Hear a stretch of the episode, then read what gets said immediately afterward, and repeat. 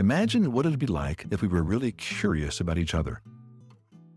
Hello, and welcome to another episode of Relational Spirituality, the weekly podcast of LargerStory.com, the podcast that sees all relationships as spiritual and all spiritual formation as relational. Now, here's your host for this week, Kep Crabb. Welcome, everybody, to Relational Spirituality. I'm your host today, Kep Crabb, and I am joined today by one of my favorite people to chat with, Duncan Sprague. We are just fresh off of our first conference that we did with Larger Story called Not Myself by Myself in Jackson, Tennessee. And Dunk was part of the, the leadership team on that and the teaching team on that. And so we're going to chat with you today as we continue our series on the seven questions of spiritual theology. And just to recap real quickly, the seven questions, and they really are in a specific order. There's a few questions maybe in there that you could probably change around a little bit in terms of their order, but I think they're in an order for a reason. The first one that we covered in January is who is God? The second one, what is God up to? And that's where we're finishing up today. And then we're going to be working into who are we? Hmm. The fourth question, what's gone wrong? The fifth question, what has God done about what's gone wrong? What's our problem? The I guess it's the sixth question, how is God's spirit moving today? And the last question is how do we join the spirit's movement? So today we're going to recap a little bit of what is God up to as we finish this next month and as we move into the month of March and we talk about who are we. So Dunk, that's what we're going to be chatting with these people today about. Thanks for joining me today, bro. My pleasure to be with you again, Kep. It's uh, always a joy. I hope the swords aren't too distracting for people behind you there with the, your Game of Thrones or your yeah, yeah. Tolkien Tolkien stuff. Yeah. But um, but we'll work past that for sure. So as we start to talk about, I talked a, a few weeks ago with with James, James, my good buddy James, on what is God up to, and we had a great conversation. What would you say, just as we're starting to move into who we are and finishing up with what is God up to, uh, and of course not finishing up with it because I think that bleeds into everything yeah. that goes through each question. But what would you say about that question, man? The fact that you mentioned my swords in the background makes me think eh, automatically in the fact that God is a storyteller. Yeah. Who is he? What what is he what is God up to right now? He is in a long process of telling the most epic story ever known to man. Um, that's why I love the Tolkien stuff behind me because it it reminds me, it immerses me in a story. So when I come into my office every day, I'm immersed into the story of The Lord of the Rings, the trilogy there. My dad was a literature professor, so I was surrounded by books growing up. Stories were part of how we did life. And what I tapped in later when I became a Christian was the fact that God Himself is the master storyteller. And that is what I, I think largely God is telling this larger story, which is apropos for uh, this podcast, but also what God has called us to. But it is a story where He is telling His glory, about His glory. Oftentimes, when I tell my smaller story, it's about my glory, my accomplishment, my this and that. And I remember Larry saying that God does not exist to tell our story, we exist to tell His story. Amen. So, what is God up to? He's telling the most epic story that we live in the middle of. We're all thrust into this story. And it is a messier story than and more complex story than any of us ever imagined it would be, but it's a good story. So that's instantly when I think of what has God up to. He is revealing his glory to uh, these people that he has created to be like him. Yep. And that's his that's part of his story. And then the question too, then that kind of follows that is what are the opportunities that we have? Because we play a role in that. And yeah. so that really bleeds into now who are we? Yeah. And what are we doing as we're part of this larger story? Yeah. We always refer to our stories as the smaller stories. Yeah. And how do they fit into God's larger story? And how does that work? So as we start to move into now beyond who God is and what God's up to, but now who are we? Mm-hmm. And what would you say as we start to move into that thought of who are we and what is our role. In this? I think who are we that begins with uh, you have to go back to the very beginning of Genesis. We are created in the image of God. So back to Genesis 1 where it says and God created said you you have this divine conversation. So it's back to the first question, Who is God? He is a divine community in relationship. And then he is creating us. So the beginning of our story in his story is that he creates us in his image, male and female, to display his image to the rest of creation. Mm-hmm. That's the part where I, I get mostly excited because I go, okay, so how are we like God in his image? And that I think is a huge area where your dad spent so much time talking about not just who is God, but then he's telling a story that we are part of. Right. And, and, so who are we? We bear his image. And there's been a lot of debate over years of what that image looks like. Yeah. I, am curious where what comes to your mind when you think of being an image bearer? You know, I think before I start to think of that, when you were just saying something, it yeah. it, it made my mind go to our stories. Yeah. And we're maybe the star of our smaller stories sometimes, or try to make us that way. Um, and sometimes we're certainly not. But each of those stories that we have really does play an, an instrumental role in shaping us yeah. and who we are. Um, and those are the stories that really are important to, to start to unpack. As you talk about who are we in respect to image bearers, yeah. is we have the capacity to put Jesus on display now, which really, I, I don't know if we've tapped into the, the reality of that power. Yeah and and what are the things that I keep? I, I my problem is you got to keep me on track here, Dunk, because yeah. I tend to want to slide down in question six and seven too yeah, quick. Yeah, yeah. I just love going to where the spirit, what's going on with the spirit. Yeah. Um, and what it, how, because how does the spirit move through us, which actually gives us the power? Yeah. Um, because we, outside of the spirit, what do we have? Yeah. Nothing. Yeah. Uh, we have the flesh, which isn't really something we should be super proud of. And, but then with the spirit, I, again, I love how you always refer in this last weekend when we were in, in, in Tennessee, how we talk about how dad really did reflect Jesus in how he related to us. Yes. And we had the opportunity to feel how he poured into us in a way that was only capable of him through. That's right. And that's the part that really just gets me is who are we? We're sinners. Yeah. We're fallen people who do bear the image of God. Yes. And what does that mean? And again, to go into a Crabb type mode, which is the mode I live in, yeah. it's a relational image. Yes. It's the opportunity to, to, to relate in community. That's exactly right. That's that was where your dad always landed was we live in the relational image of God. And what does that look like? So I, I think this was uh, when I so I studied under Larry, did my master's degree in counseling. But one of the most kind of revolutionary thoughts that I had was something that he used to teach all the time, but in his later years, he didn't teach much, but it was always a bedrock of everything that he taught. And it was his, the four circles. and the four circles, literally his wedding ring on the back of his wedding ring, he had the engraved four circles because it was so central to him. We had that made to him, made yeah. for him. Yeah. I remember I got an Audi brand that has the four circles there in the front. Yes. We put emotional, rational, volitional. Yeah. yeah. fantastic so that i think that starts to play out what your dad meant by the image of god is being relational where he would say okay here's what the secular mindset says. The secular mindset says what does it mean to be human? They'll say emotions intellect will. That's it. But you notice all of them are autonomous. It's all individual. It's me. I have emotions i have intellect and i have will. That's the three things that make me distinct as human. Your dad added a fourth circle to what the secular world says is I cannot define myself apart from relationship. So when I ask the question, who am I?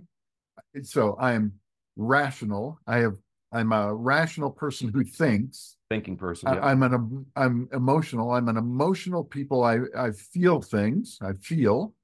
I'm volitional. I choose. I, I have the capacity to make choices based on what I feel and what I think.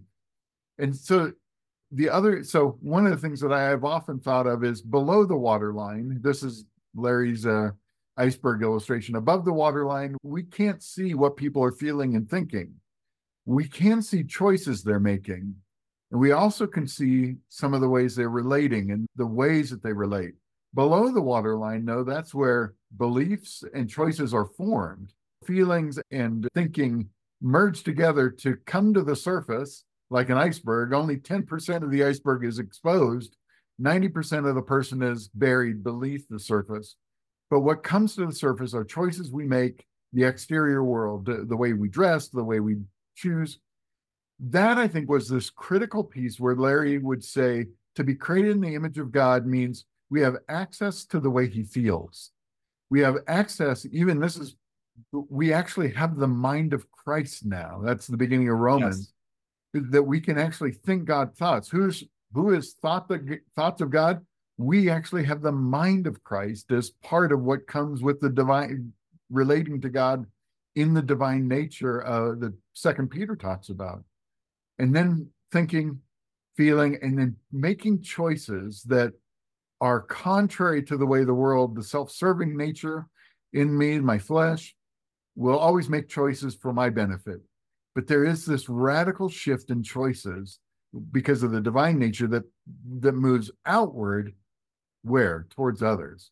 And that's this relational component of we are relational creatures that put on display the trinitarian nature of god. That's a, a large theological statement but really it means we get the opportunity to relate the way the trinity relates and that's the that's the image of god that's yep. the personal yes. the relationship personal yeah. personal volitional emotional that's but, yeah. but personal we relate. Let me yeah. ask you a question as I just sit here and think about some of this, and I love I love thinking about the stuff that Dad's produced and stuff, but he was really sold on these seven questions. Yeah. The seven questions of spiritual theology. He even to the point at one point said, if your church or your group that you're in are, are not dealing with one or all of these questions, you're probably not doing anything that has really e- e- eternal value.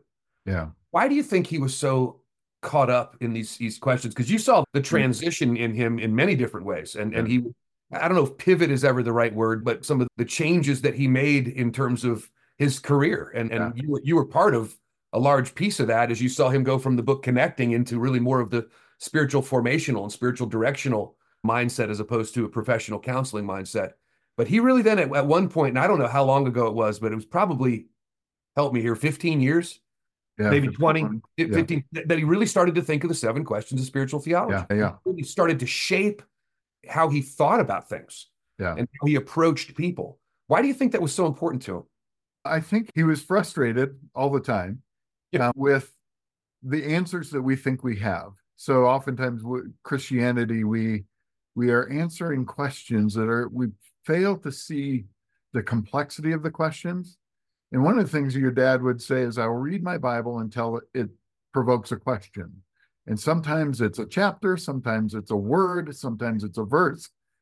And I think that's the part that I'm most aware of is your dad said, okay, God, there are a lot of questions that you chose not to answer right now. In fact, there's so many of them. What questions did you choose to answer? Yes. That was the crux of the seven questions. And these were the ones he said, which one have you answered? You've answered who you are. You've answered what you're up to. You've answered who we are, what how we're created. Then you you get into the what went wrong. yeah. And so I think that's the part where he started saying, I am no longer gonna spend all my time on secondary issues. He, he loved the first and second things quote from C.S. Lewis. Yes. Where Lewis said, put first things first, and everything else takes its rightful place. You put second things first and you end up losing ev- everything first and second things.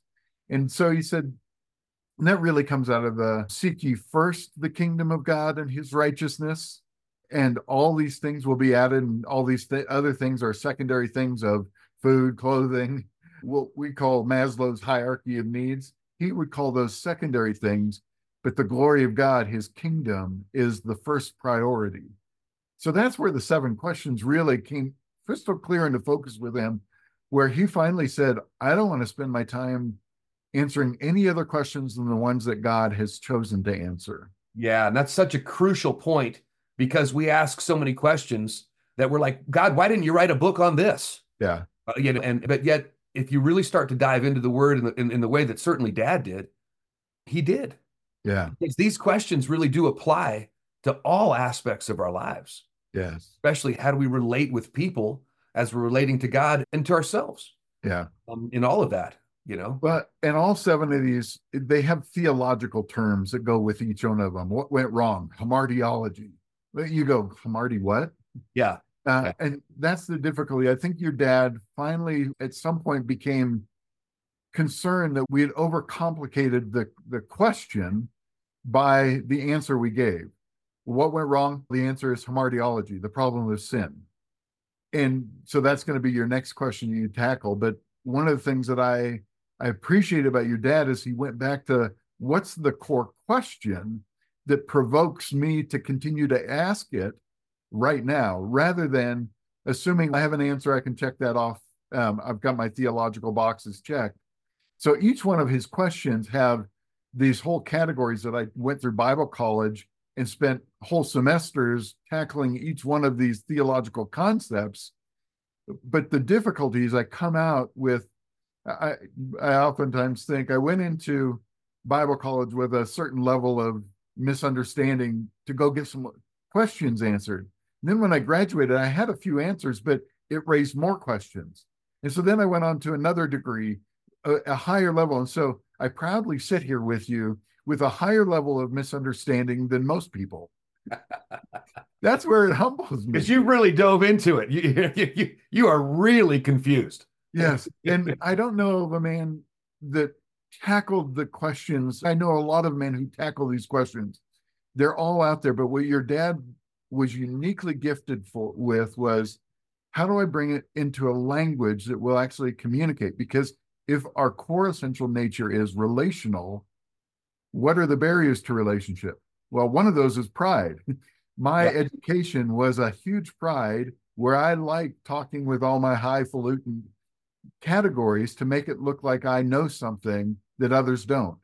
What your dad would oftentimes do is let me ask the hard question that will launch me into the the whole realm that that professionals are spending all their time Uh, in. And your dad would read those, but then he would try to bring it back to where he could dialogue in any conversation. He really did want to try to bring some of that simplicity to it, but yet as we were really striving to reach for the yeah. top shelf. That's right. I mean, one of dad's biggest terms, or one, biggest, I don't know if it's the right word, but a term that he used a lot was good enough Christianity. Yeah. And that's where you're really reaching for the bottom shelf.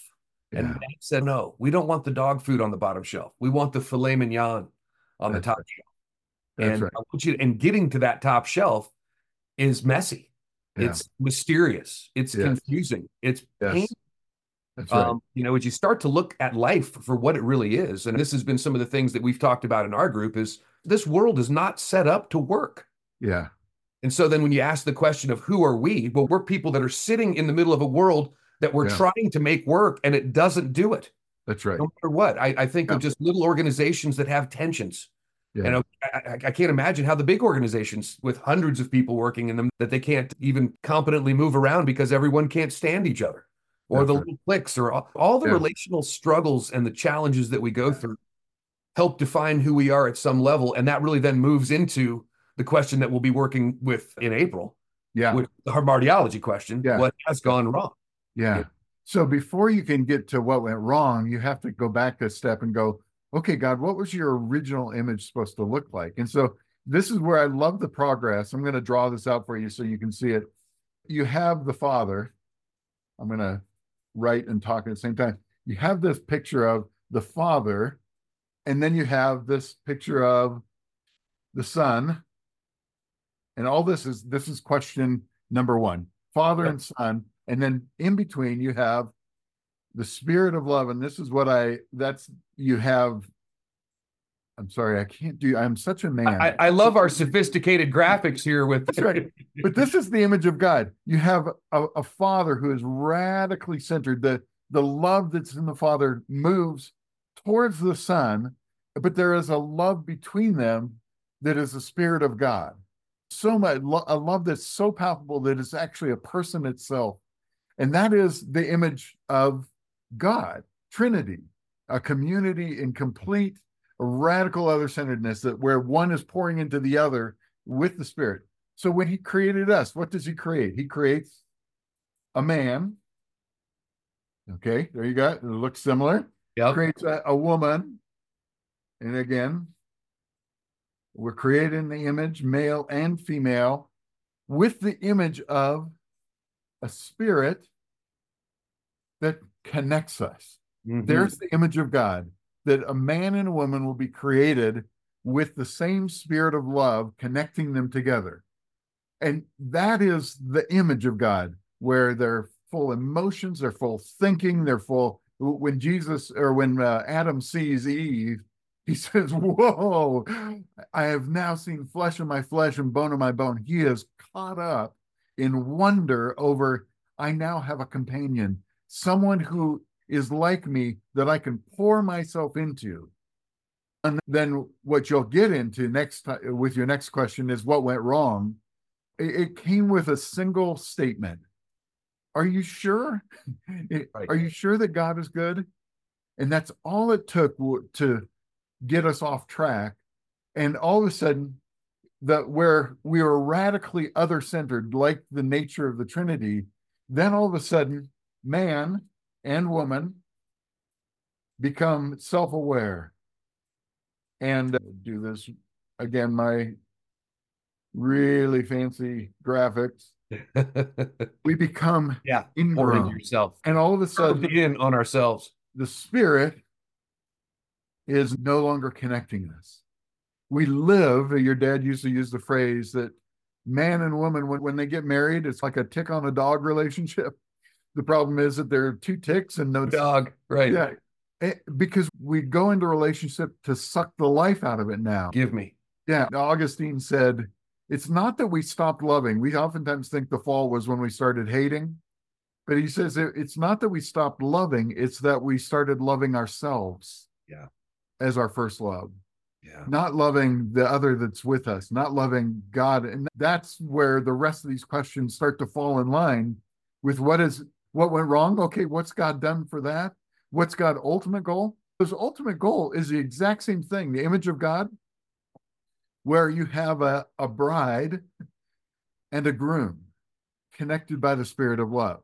It's the same image from the very beginning of Genesis, a man and a woman created to display the image of God. And then what do we have for eternity? Well, we often make a big deal about there's no more there's no more marriage in heaven. Why? Because there's one wedding. When we gather together, there's a wedding feast where the groom, Jesus, and the bride come together with the Spirit of Christ, that the Spirit of God, the Spirit, the Holy Spirit, uniting them in perfect union for all of eternity. It's the same story that has this messy middle. I loved your grandpa used to say this that the Bible is a love story that begins with a divorce. Yeah. Yeah. Yeah. So Yeah. th- there is this- yeah, there is this messy middle now that you and I live in. So that you're going to be tackling on the next question is what went wrong? What what was right? We give a hint of in the very first, the beginning of our Bibles, the first couple chapters, and the very last chapter. Everything else in the middle is a mess. yeah, it's it. I just love chatting with you, Dunk. These are always such fun conversations, man. And so as I think about the question, who are we're, we're sinners who are in need of a savior, Yes. in need of the cross, in need of the blood, Yeah. and to understand that, and then the opportunity that we have because of that Yeah. is the spirit in us, and that moves us into the, the next question: is what has gone wrong?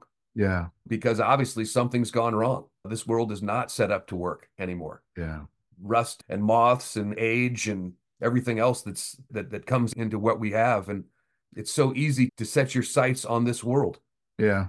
um, and how do you keep your eyes off of this and and, and really put your eyes on that next world because this is really Yeah. again to use a, a cs lewis quote this these are the shadowlands Yes. And I, I love oftentimes when I've taught the four circles of what and then what goes wrong. I've had I've stood up in front of a crowd and I've had four eggs, and I'll put a, an E on one for emotional, R for rational, a V for volitional, and a P for personal. We're relational. And I'll take all those eggs and I go, these are the these are who we are. And then I will do the old English nursery rhyme. Yeah. Humpty Dumpty sat on a wall. Humpty Dumpty had a great fall, and all the king's horses and all the king's men couldn't put Humpty together. In other words, all the strength of men, the king's horses, and all the king's men, the, the wisdom of humanity, they couldn't put Humpty Dumpty together again. So I'll take them and I'll have a bowl and I'll drop them in and I'll uh, and they'll just break. And that's the part that that Larry tackled so well is he says the way we feel is always backwards. The way we think is always about me first. The ways that we choose is always is what benefits me. And he would say oftentimes, what comes naturally to me, my nature, the broken nature of the flesh, is that I live for my own well being at any cost to you. It, I don't care how much this costs you, as long as I'm taken care of, that's it. But he says the radical nature of God was I live it, God's nature, this radical other centeredness of God is I live for your well being yes. at any expense to me. Myself. Yeah. To me. And that's the what a radical shift in the ways that I think, I feel, I the opportunities I look for, and the ways that I look for a connection to relate.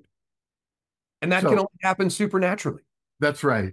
Because how does the Trinity relate supernaturally? They're relationally intimate they're radically other centered and they're passionately self giving all the time. That's the way He created us to live. That's the image of God in us. But what ended up happening when the fall came, there was this sense of we became relationally disconnected. Yep. And we became radically self centered, self obsessed. Eh, eh, your dad used the phrase all, all the time is instead of being God obsessed, we became self obsessed and, and you don't have to learn self obsession. Yes. We're, we're no. born we're That's born right. into self obsession. We're I mean those are the and and then it seems that society and culture nowadays is pouring on that self esteem and self reliance and self all uh, about you awareness and oh yeah. And, and it's you're reinforcing things that we don't really need to have reinforced because these yeah. are things that we're pretty strong at. It's how do you love others with that same energy? And that can only happen through the power of the spirit. That's right and that's what's so exciting and and we're just starting to tap into that in a way that is just all glory to god i'm just yeah. so excited for what's going on i think that the spirit's up to something yeah. and he's doing something now in in me in you the group that you and i get a chance to be a part of i think there's something happening in that because when two or more gather when you come together in community with the attitude of allowing the spirit to do his thing something happens that's right and that's our role and that's who yeah. we are And it happens in the context of us sharing our stories together. So yes, if somebody were to sit on Zoom with us and watch the the way we interact with each other, they'll go, they're just talking about their lives, right? And, and all of a sudden, the the spirit of God alive in one person gets to, it gets poured into another as they're struggling through what whether it's adult children or cancer or you name the issue and all of a sudden we're so for you yes. uh, we're do we'll do anything on your behalf for you to see the glory of god in the middle in the midst of the complexity of life and all that's going wrong believing in hope that the story is not off track i love that and that's the purpose of community yeah how, how do you look bad in the presence of love mm. as you move through this narrow road this difficult journey which yeah. is this this life together. Because that's what we were made to be. If the ultimate ontology comes down to three persons, we're made for relationship. That's right. And so that's the biggest piece. So you ask who we are. Yeah. Those are things I think we really touched on a lot of that. Uh, obviously, we're sinners. We're made for community. We're made for relationship. Yeah. Um, and we have the opportunity to put Jesus on display by how we relate to others now because yeah. of what the Spirit's done in our lives. Yeah, and the only thing I would say is that we are sinners, but it is not our deepest nature now. No. The new covenant has changed something. And this is the, I think, where it becomes so critical for us to think, who are we now? And this is where the seven questions become because there's a, it, it, it preaches us into hell. what went wrong? We chose to go away from God's way, and we all of a sudden became self obsessed in a way that God could no longer as holy relate to us. So his commitment to make us holy, to be like him again, his commitment, he is not done with the story. And that's the piece where he wanted to put his love on display in a way that he is the only hero of the story. None of us get to save ourselves in this. We all are drowning in our own self obsession, yeah. our own addictions. That's your your dad's last book, Waiting for Heaven, was the one addiction that every addiction is tied back to is my addiction to me. Me. I will do anything to get rid of the pain and the discomfort, whether it's addiction to a Bible, Bible, I guess some people do religious Sure. but but sex and alcohol and drugs and all addictions have God, money. addiction. Yeah, my my addiction to me that came with the fall. But that's not the final story. Mm. The final story is God has put his nature in us. Yes. Well, we get Second Corinthians 5 17. Anyone who is in Christ is a new creation. The old has passed away. So something is brand new in us, alive that wasn't alive. That's Colossians um, 2, where it says, In your former ways, you were dead to God in your trespasses and sins, but God came alive and made you alive. How did he make us alive? By his spirit entering in and communing with us. That's the part where I, I go, there's a part of us right now, our deepest identity, Christian. Do you know who you are? Oh, your deepest identity is no longer as a sinner. So don't live in the guilt, shame, and fear. Live in the faith, hope, and love of you're a brand new creation that now has the power of the Spirit of God living inside of you to not, not just be a, an overcomer, but to actually live as a child with full inheritance rights of your parents, your mom and your dad, who has birthed you, adopted you, and birthed you into this new kingdom. So that's a, I just want to make that statement. Yes, we are sinners, but we but now we are saints who sin. Our identity no longer. So as believers, we can still live in the flesh, That's not but, who we, but now it's not. It's no longer who we are. We have a new identity, a new way of thinking, a new way of feeling, a new way of of relating. That's the heart of what your dad got was getting at. Is the new covenant has made something possible by the Spirit of Christ that was not possible without the Spirit of God alive in us. I love it. I love Yeah. it. I don't know if I could have summed that up any better, Duncan. Yeah. It, was just, it was just, it's just, it's really fun getting a chance to chat through this kind of stuff with you. So thanks for joining us today, everyone. Next week, we'll be continuing the conversation on the seven questions of spiritual theology. As we move through the seven questions, we encourage you to join us every Tuesday. So have a great week and we'll see you soon. If you like what you heard today, hit the like button just below. Then come back by subscribing to our podcast channel. For more resources on relational spirituality, go to our website at largerstory.com.